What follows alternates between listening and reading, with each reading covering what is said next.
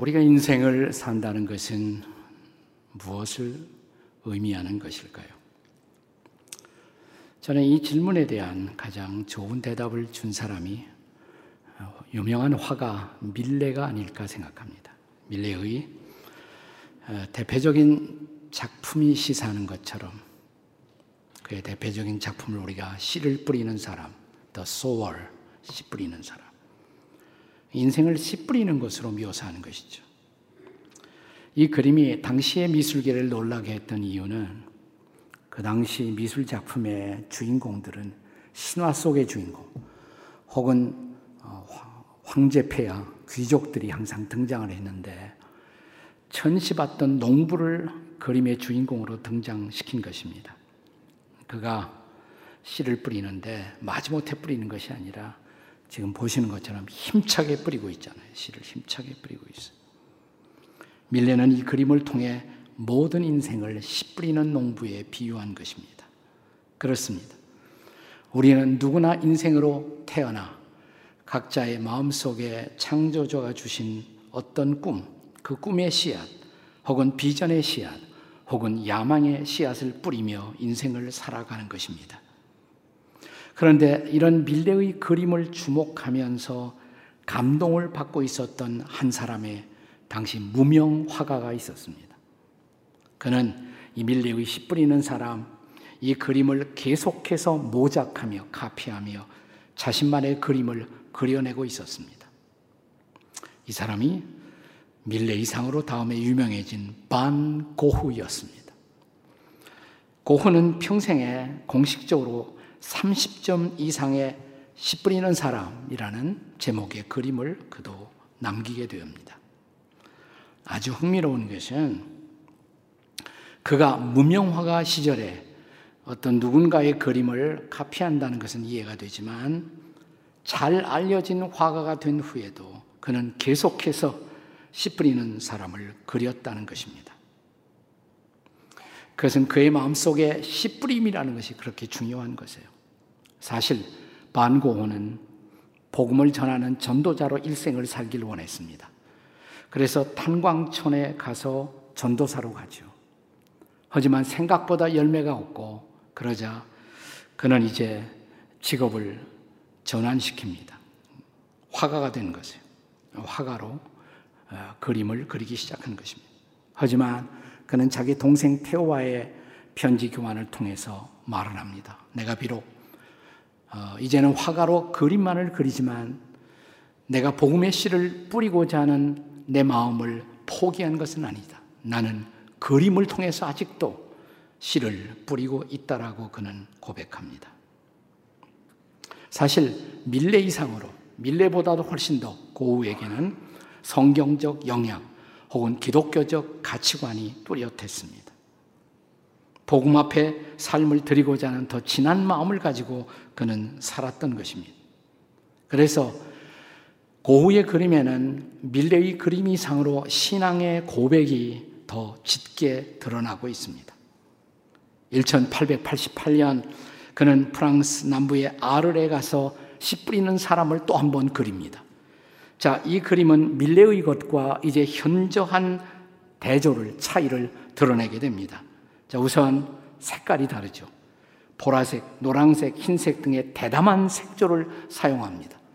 그리고 이 대담한 색조를 사용한 것에 대해서 그는 자기 동생 태호에게 이런 고백을 합니다. 이것은 하나님을 향한 내 마음의 갈망이다. 이렇게 말합니다.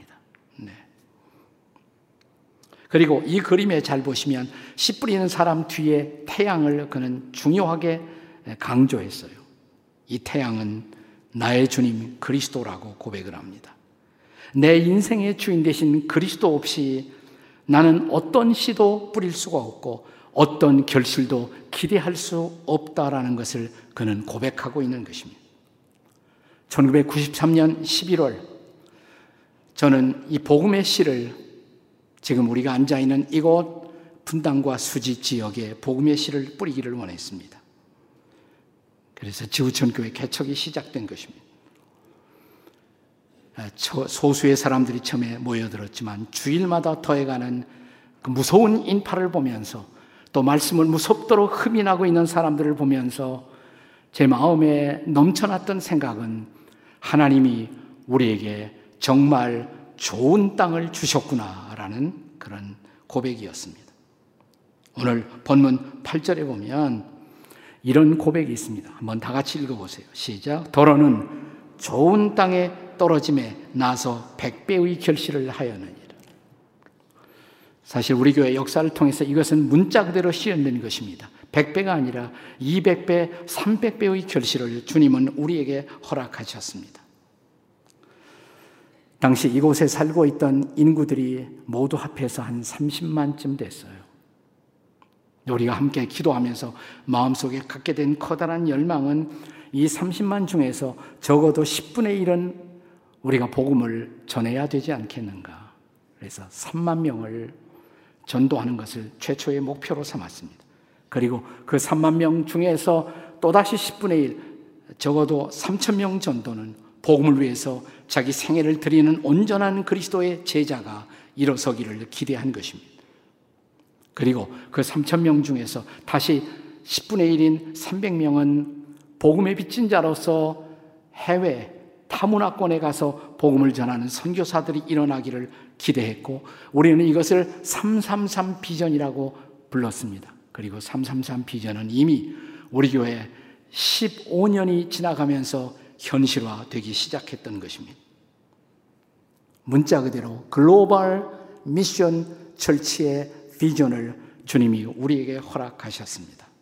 그러나 이제 오늘 우리는 또 한 번 중요한 역사의 기로에 서게 되었습니다. 그것은 계속 지구촌 교회가 좋은 땅으로 존재할 수 있느냐? 라는 질문입니다. 지금도 목사님, 지구촌 교회가 좋은 땅으로 생각하십니까? 저는 예라고 대답할 것입니다. 그러나 조금은 제 마음이 지금 흔들리고 있습니다. 우리 지구촌 교회가 진정 좋은 땅으로 존재하기 위해서 오늘의 본문을 통해서 받아야 할 레슨은 도대체 무엇일까요? 그 첫 번째 레슨이 있다면 그것은 마귀의 공작을 우리 모두 경계해야 한다는 사실입니다. 한번 따라서 하실까요? 마귀의 공작을 경계합시다. 한번 해보세요. 옆에 사람에게 시작. 마귀의 공작을 경계합시다. 자, 우선 길가에 떨어진 씨, 그 씨가 좋은 땅이 되지 못했죠. 그 이유가 뭘까요? 본문 5절을 함께 읽겠습니다. 5절 말씀 다 같이 읽겠습니다. 시작. 씨를 뿌리는 자가 그 씨를 뿌리러 나가서 뿌릴새 더러는 길가에 떨어지며 밟히며 공중의 새들이 먹어 버렸고 그랬습니다. 자, 본문 12절에 예수님이 그것을 다시 해석해요. 12절에서. 네. 근데 그 12절 말씀에서 예수님 자신이 자, 길가에 떨어진 씨를 새들이 쪼아 먹었다고 말합니다. 이 새가 누구라고 예수님이 말씀하십니까? 그것은 마귀라고 말합니다. 마귀가 그들이 구원받지 못하도록 말씀을 그 마음속에서 빼앗아 가고 있다는 것입니다. 여러분, 밀레와 고후에 씨 뿌리는 사람 그림으로 돌아가 보십시오. 두 개의 그림을 보시면, 자, 우선 밀레의 그림, 저 뒤편 하늘에 새들이 날고 있습니다. 공중에서 새들이 날고 있어요. 그러나 고후가 그림, 그 그림을 자세히 보시면 이미 그 땅의 아래편에 새들이 앉아 있어요. 보이십니까? 시력 있는 사람은 보이실 거예요. 새들이 이미 가까이 왔어요. 뭘 얘기하고 있어요? 생각보다 마귀는 저 멀리서 역사하는 것이 아니라 우리 가까이서 공작하고 있고 누구라도 마귀의 공작의 목표가 될 수가 있다는 것을 말하고 싶어 하는 것입니다. 어느 날 갑자기 하나님의 말씀이 하나님의 음성으로 들리지 못합니다. 설교가 은혜가 되지 못합니다. 이미 마귀의 공작에 사로잡힌 거예요. 자, 예수님이 사랑하셨던 수제자, 으뜸 가는 제자 베드로. 어느 날 예수님이 앞으로의 죽음을 예언하실 때 베드로가 그것을 만류합니다. 주님은 절대로 죽으시면 안 된다고. 좋은 소리 같죠. 그러나 그리스도의 속죄의 죽음, 십자가의 죽음 없이는 인류의 구원은 가능하지 않습니다. 그래서 좋은 소리 같지만 하나님의 말씀과 반대되는 소리를 한 이 수제자 베드로를 향해 마태복음 16장 23절에서 주님은 뭐라고 말씀하십니까? 같이 읽겠습니다. 다 같이 시작. 예수께서 돌이키시며 베드로에게 이르시되 사탄아 내 뒤로 물러가라. 너는 나를 넘어지게 하는 자로다. 아멘. 하나님의 말씀에 명백하게 반대되는 그런 이야기들이 우리에 비해서 나올 때 그것은 이미 우리가 사탄에 사로잡힌 것입니다. 자, 이런 소리 나는 사람을 볼 때 우리가 이 소리 해도 괜찮은 거예요. 뭐라고요? 자, 혹시 사탄의 도구가 된 사람들을 경계하기 위해서 연습 한번 하십시다. 사탄아 물러가라. 연습이니까 한번 옆에 사람 째려보시면서 사탄아 물러가라. 다 같이 시작. 사탄아 물러가라. 물러가야 마땅한 것입니다. 하나님의 말씀에 순종하지 않을 때 우리는 누구라도 심지어 예수님의 1등 제자 베드로라도 아니 저도 저도 마귀의 도구가 얼마든지 될 수가 있는 거예요. 이 교훈을 우리 모두 잊어서는 안 됩니다. 이 경고를 직접 들었던 베드로는 얼마나 뼈저리게 들었는지 이 레슨을 망각하지 못했을 것입니다. 그래서 훗날 베드로는 고난 중에 흩어진 그리스도인과 공동체를 향해서 편지를 쓰면서 베드로 전서 5장 8절에서 뭐라고 말씀하십니까? 같이 읽겠습니다. 시작. 근신하라, 깨어라. 너희 대적 마귀가 우는 사자같이 두루다니며 삼킬 자를 찾나니. 아멘. 여러분이 우리 가평의 철로역정 순례공원, 그 순례길에 오시면 이제 쭉 걷다가 미궁, 아름다운 궁전, 아름다운 집, 교회를 상징하는 집이에요. 이 집에 들어가려고 할 때 앞에 두 마리의 뭐가 있어요. 사자가 등장합니다. 두 마리의 사자. 우리를 삼키려고 대기하고 있는. 그래서 교회를 약화시키려는, 교회를 흔들려는 마귀로 사자로 등장한 이 존재의 등장을 우리는 거기서 목격하게 됩니다. 깨어라. 너희 대적 마귀가 우는 사자같이 두루다니며 삼킬 자를 찾고 있느니라. 그런데 이런 사탄의 등장이 철로이정 순례길에 또 한 번 있어요. 저 이제 거의 마지막이 다 가까워서 비울라의 땅 직전에 마법의 땅을 지나갈 때 거기서 졸기 시작합니다. 영적인 졸음이 온 것입니다. 이때 다시 주시는 말씀이 뭐예요? 깨어 정신을 차리라는 것입니다. 우리는 인생 순례길 그리고 믿음의 순례길에서 언제라도 방심해서는 안 돼요. 끝까지 방심하면 안 됩니다. 사탄이 우리 순례자들을 그리고 교회 공동체를 공격하고 있다는 사실을 우리는 한순간도 잊어서는 안 됩니다. 우리 중에 그 누구라도 사탄의 공작의 도구로 쓰임 받는 불행한 일이 없기를 주의 이름으로 축원합니다. 사탄의 공작의 도구가 되는 것을 경계하십시오. 자, 우리가 섬기는 이 땅이 좋은 땅으로 우리 교회가 계속 쓰임 받기 위해서 받아야 할 두 번째 중요한 레슨, 그것은 시련의 시기를 우리가 이겨내야 한다는 사실입니다. 한번 따라서 하세요. 시련의 시기를 이겨냅시다. 옆에 사람에게 한번 해보겠습니다. 시작. 다시 본문의 씨 뿌리는 비유로 돌아와 이제 바위 위에 떨어진 씨가 열매를 맺지 못하죠. 좋은 땅이 되지 못했습니다. 그 이유는 무엇일까요? 본문 6절의 말씀을 함께 읽겠습니다. 6절 다 같이 시작. 더러는 바위 위에 떨어짐에 싹이 났다가 습기가 없으므로 말랐고. 자, 이 비유를 예수님 자신이 또 어떻게 해석하십니까? 13절의 말씀입니다. 같이 읽겠습니다. 시작. 바위 위에 있다는 것은 말씀을 들을 때 기쁨으로 받으나 뿌리가 없어 잠깐 믿다가 시련을 당할 때에 배반하는 자요. 우리가 이스라엘의 성지순례를 가보면 정말 바위가 많아요. 근데 그 바위가 다 석회암입니다. 석회석, 라임스톤이라고 그러죠. 네. 땅 같은데 가까이 가서 보면 바위예요. 자, 거기다 씨를 뿌려봐야 결실을 기대하기 어렵죠. 아니, 약간의 흙이 덮여 있기 때문에 씨를 뿌리면 잠깐 동안 싹이 나기도 합니다. 하지만 태양이 비추게 되면 금방 말라버리고 맙니다. 그래서 다른 복음서에서는 이런 밭을 돌짝밭이다 이렇게 말하죠. 돌밭이다.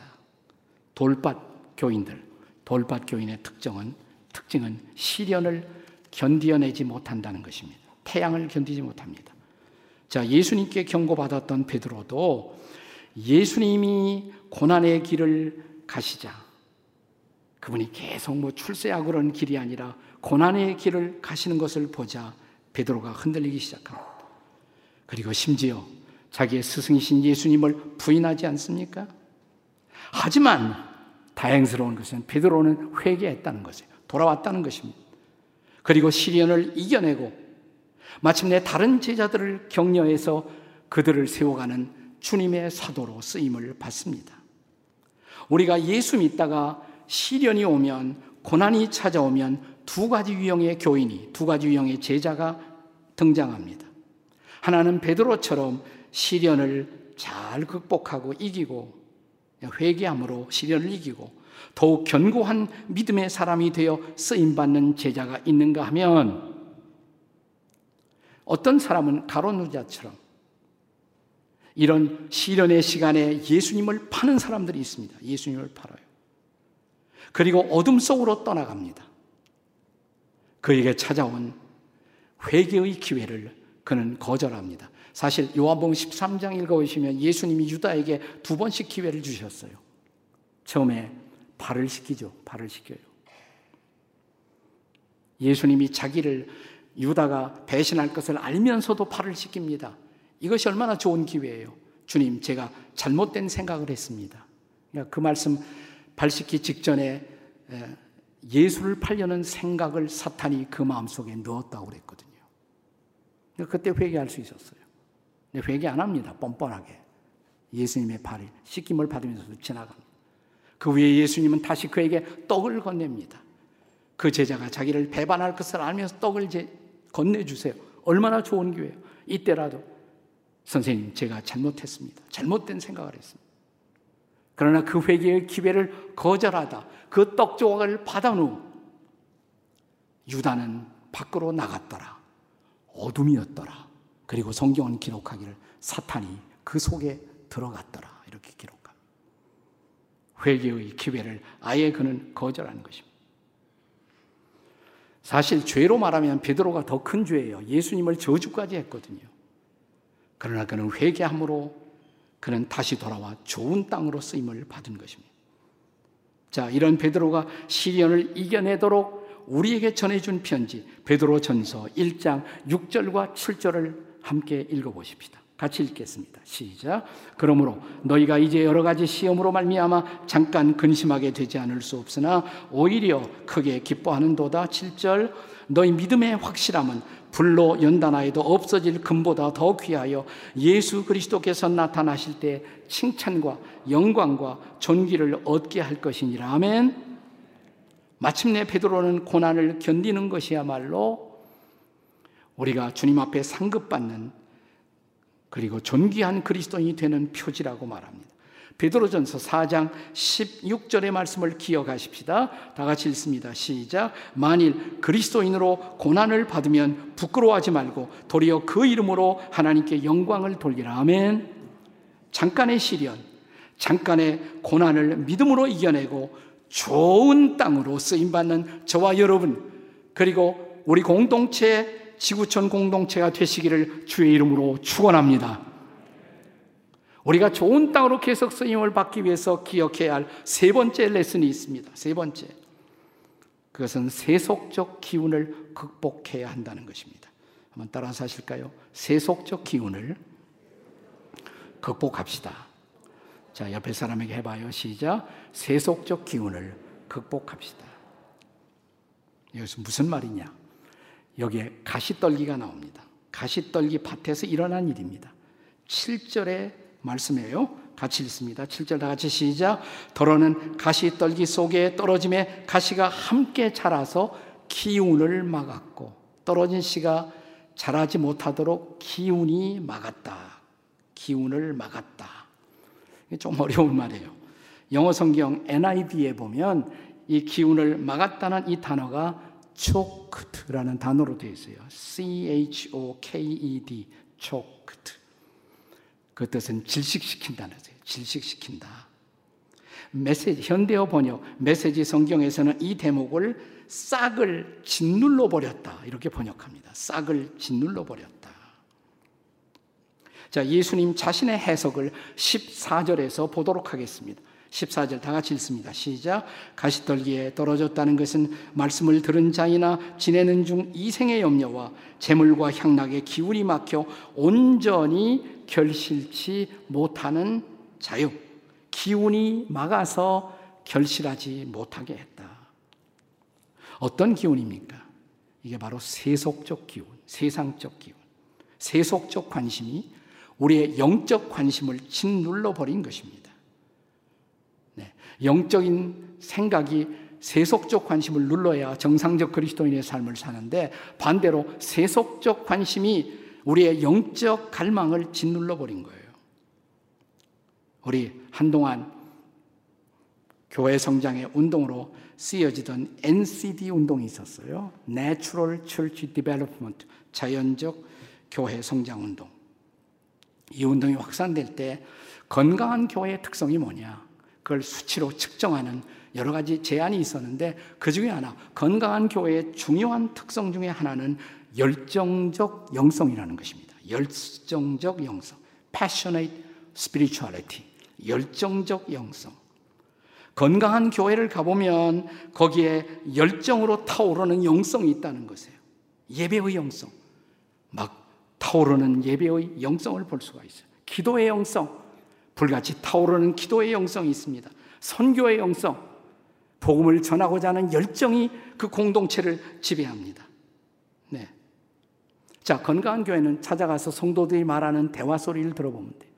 그들이 선교를 말하고, 전도의 고민을 얘기하고, 참, 기도에 대해서 다시 그들이 어떻게 불지필 것인가를 말하고 있다면 건강한 모임이에요. 모여서 다른 사람 비판이나 하고, 그리고 근거 없는 얘기나 늘어놓고 세상적인 관심으로 혹은 비방으로 그 마음을 채우고 있다면 그것은 세속적 생각의 기운의 지배를 받는 모임이란 말이죠. 자, 교회가 세속화되면 우리는 더 이상 이런 거룩한 열정, 성령의 영감 어린 열정을 느끼지 못합니다. 만약 내가 속한 어떤 모임이 나에게 그런 건강한 열정을 자극하지 못한다면 그 모임을 떠나십시오. 나에게 도움이 안 돼요. 우리를 지배하는 가장 거룩한 관심, 그것은 영적인 관심이야 합니다. 물론 우리가 교회를 사랑하기 때문에 교회 어떤 문제를 토의할 수도 있습니다. 그러나 성경적인 방법으로 거룩한 은혜 안에서 이 모든 것이 진행되어야 합니다. 사도행전 6장에 보면요. 초대교회도 갈등을 받아 직면했어요. 구제 사역하다가 누구한테 더 가느냐 못 가느냐 문제를 가지고 사도행전 6장에 갈등이 일어났습니다. 그때 사도들은 즉시로 회중들을 소집했고 그들은 토론을 통해서 드디어 좋은 결론에 도달했습니다. 자, 이런 구제 문제를 전담할 수 있는 대표적인 사람들을 뽑자. 성령과 지혜가 충만한 일곱 사람을 세우자. 그게 집사직의 기원이에요, 집사직. 그리고 사도들, 지금으로 말하면 영적 지도자들, 그들이 이런 그렇게 본질적이 아닌 문제에 너무 신경 쓰지 않도록 그들은 말씀과 기도를 전무하도록 하자. 이런 결론에 도달했습니다.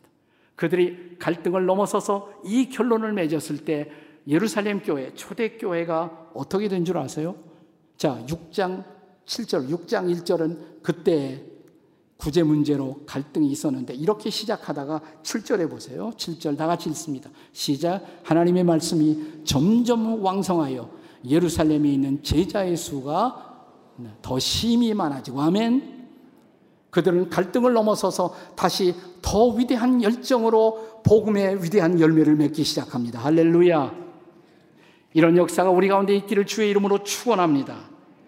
그러기 위해서 거룩한 열성이 열정이 회복돼야 돼요. 그동안 우리 교회 안에서 맡겨주신 그러한 어떤 자원을 처리하는 일에 있어서 우리가 잘못한 부분이 있다면 물론 이것은 투명하게 반성되고 교정되어야 할 줄로 믿습니다. 그러나 이런 일에 책임의 시시비비 과정에 있어서 문제를 해결하기보다도 서로를 공격함으로 성도 상호 간의 사랑을 잃어버린다든지 목회자로 하여금 목회의 열정을 갖지 못하도록 만든다든지 우리의 영적인 에너지가 낭비되므로 하나님 나라 선교에 더 중요한 우선순위가 망각되어 전도와 선, 선교가 약화되는 일이 없도록 우리는 또 경계하고 또 경계하고 또 경계해야 할 줄로 믿습니다. 우리의 열정을 질식시키는 세속성이 우리를 지배하지 못하고 거룩한 열정의 회복이 다시 일어나기를 주의 이름으로 축원합니다. 한 걸음 더 나가서 이제 마지막으로 우리 공동체가 좋은 땅으로 쓰임을 받기 위한 네 번째 레슨 본문이 가르치는 그것은 말씀을 지켜 결실을 해야 한다는 사실입니다. 따라서 하십시다. 말씀을 지켜 결실합시다. 자, 옆에 사람에게 해보세요. 시작. 말씀을 지켜 결실합시다. 좋은 땅의 본질이 뭘까요? 좋은 땅의 본질. 8절 말씀입니다. 8절 같이 읽겠습니다. 시작. 더러는 좋은 땅에 떨어짐에 나서 백배의 결실을 하였느니라. 아멘. 백배의 결실. 네. 이 백배의 결실을 맺던 좋은 땅의 본질을 그런데 어떻게 우리 주님이 설명하십니까? 15절입니다. 15절 읽습니다. 시작. 좋은 땅에 있다는 것은 착하고 좋은 마음으로 말씀을 듣고 지키어 인내로 결실하는 자라. 아멘. 자, 여기 좋은 땅 성도들은 누구입니까? 말씀을 듣기만 한 자가 아니에요. 말씀을 듣고 지켜서 그대로 행함으로 열매를 맺는 사람이 좋은 땅 성도라는 것입니다. 저의 힘을 빼는 제가 저를 좌절시키는 사람들은 제 설교를 좋아한다고 하면서 그 말씀대로 사는 흔적이 전혀 없는 사람들. 그런 사람들이 저를 좋아한다는 것이 저는 수치스러워요. 부끄러워요. 말씀을 지켜야죠. 말씀을 그대로 행할 수가 있어야죠. 이 말씀이 나를 구원했다. 이 고백에서 우리는 멈추지 말아야 합니다. 우리의 일거수일투족이 다시 말씀으로 지배를 받아야 합니다. 행여나 우리의 잘못을 교정할 때에도 성경적인 방법으로 해야지 비성경적인 행위를 하면서 우리의 목적을 정당할 수는 없는 것입니다. 여러분, 2000년 기독교 역사가 지켜온 기독교 윤리, 성경적 윤리의 제1원칙을 아십니까? 그것은 목적이 수단을 정당하지 못한다는 것입니다. 좋은 목적을 가졌으면 수단도 좋아야 돼. 잘못된 수단으로 목적이 정당화될 수 없다는 것입니다. 예컨대 성경은 교회 내 어떤 문제가 발생했을 때 어떤 경우에도 그것을 세상 바깥에 호소하는 것을 결코 성경은 허락하지 않습니다. 고린도전서 6장 2절을 보십시오. 같이 읽겠습니다. 다 같이 시작. 성도가 세상을 판단할 것을 너희가 알지 못하느냐? 세상도 너에게 판단을 받겠거든 지극히 작은 일 판단하기를 감당하지 못하겠느냐? 그걸 해결하지 못하고 세상 법정에 호소하느냐 이 말이에요. 이어지는 6절, 7절의 말씀을 보세요. 같이 읽습니다. 시작. 형제가 형제와 더불어 고발할 뿐더러 믿지 아니하는 자들 앞에서 하느냐? 너희가 피차에 고발함으로 너희 가운데 이미 뚜렷한 허물이 있나니 차라리 불의를 당하는 것이 낫지 아니하며 차라리 속는 것이 낫지 아니하냐. 얼마나 분명해요. 얼마나 명백한 가르침입니까? 이미 성경의 말씀을 깨뜨리고 불순종한 자리에서 주장하는 어떤 정의도 정의일 수는 없습니다. 저는 지금까지 한국 교회, 제가 지켜본 수많은 교회들, 어떤 문제가 발생했을 때 그것을 세상 법정이나 언론에 호소하는 그런 방식으로 교회의 유익을 가져온 단 한 건의 사례도 저는 알지 못합니다. 교회 분장에는 승자도 패자도 없어요. 모두를 패자로 만드는 것입니다. 성 어거스틴은 교회를 어머니로 불렀습니다. 제가 성경 공부할 때 늘 강조했던 말입니다. 어거스틴의 말처럼 교회를 어머니로 섬길 수 없는 사람은 하나님을 아버지라고 부를 자격이 없습니다. 어머니도 잘못할 수도 있습니다. 그러나 어머니를 난도질 해놓고 아들의 정의가 살아나겠습니까? 자식을 살리는 것이 어머니의 눈물의 기도인 것처럼 어머니를 돌이키는 것도 자식들의 눈물의 기도일 뿐입니다. 이제 우리는 돌아가야 합니다. 멈추고 무릎을 꿇어야 합니다. 눈물의 기도를 시작해야 합니다. 회개를 시작해야 합니다. 우리 모두 회개를 해야 합니다. 저부터 합니다. 저는 저에게도 상당한 책임이 있다고 느꼈어요. 내가 초창기부터 말씀을 얼마나 잘못 가르쳤으면 이런 일이 일어났을까? 제 책임입니다. 제 탓입니다. 저는 날마다 요즘 회개로 시간을 보내고 있습니다. 우리가 우리의 마음의 완악함을 깨닫고 엎드려 정말 회개하기 시작할 때 성경은 그것이 마음이 기경되는 것이라고 말해요. 어떻게 묵은 땅, 변질된 땅이 다시 좋은 땅으로 돌아올 수가 있을까? 그것은 우리 모두 엎드려 참으로 회개할 때 우리의 땅은 좋은 땅으로 회복될 것입니다. 하나님이 한 번 더 기회를 주시기를 바랍니다. 우리가 다시 전도하기 위해서 선교하기 위해서 흥분하는 교회, 이웃들을 사랑하기 위해서 섬기는 교회, 그것 때문에 축제하고 잔치하는 교회, 코로나가 끝나면 다 같이 다시 한번 전 세계로 달려가 복음을 전하는 영광스러운 글로벌 미션 철치의 비전을 여러분이 회복시켜 주세요. 여러분이 여러분이 회복시켜 주세요. 기도하시겠습니다.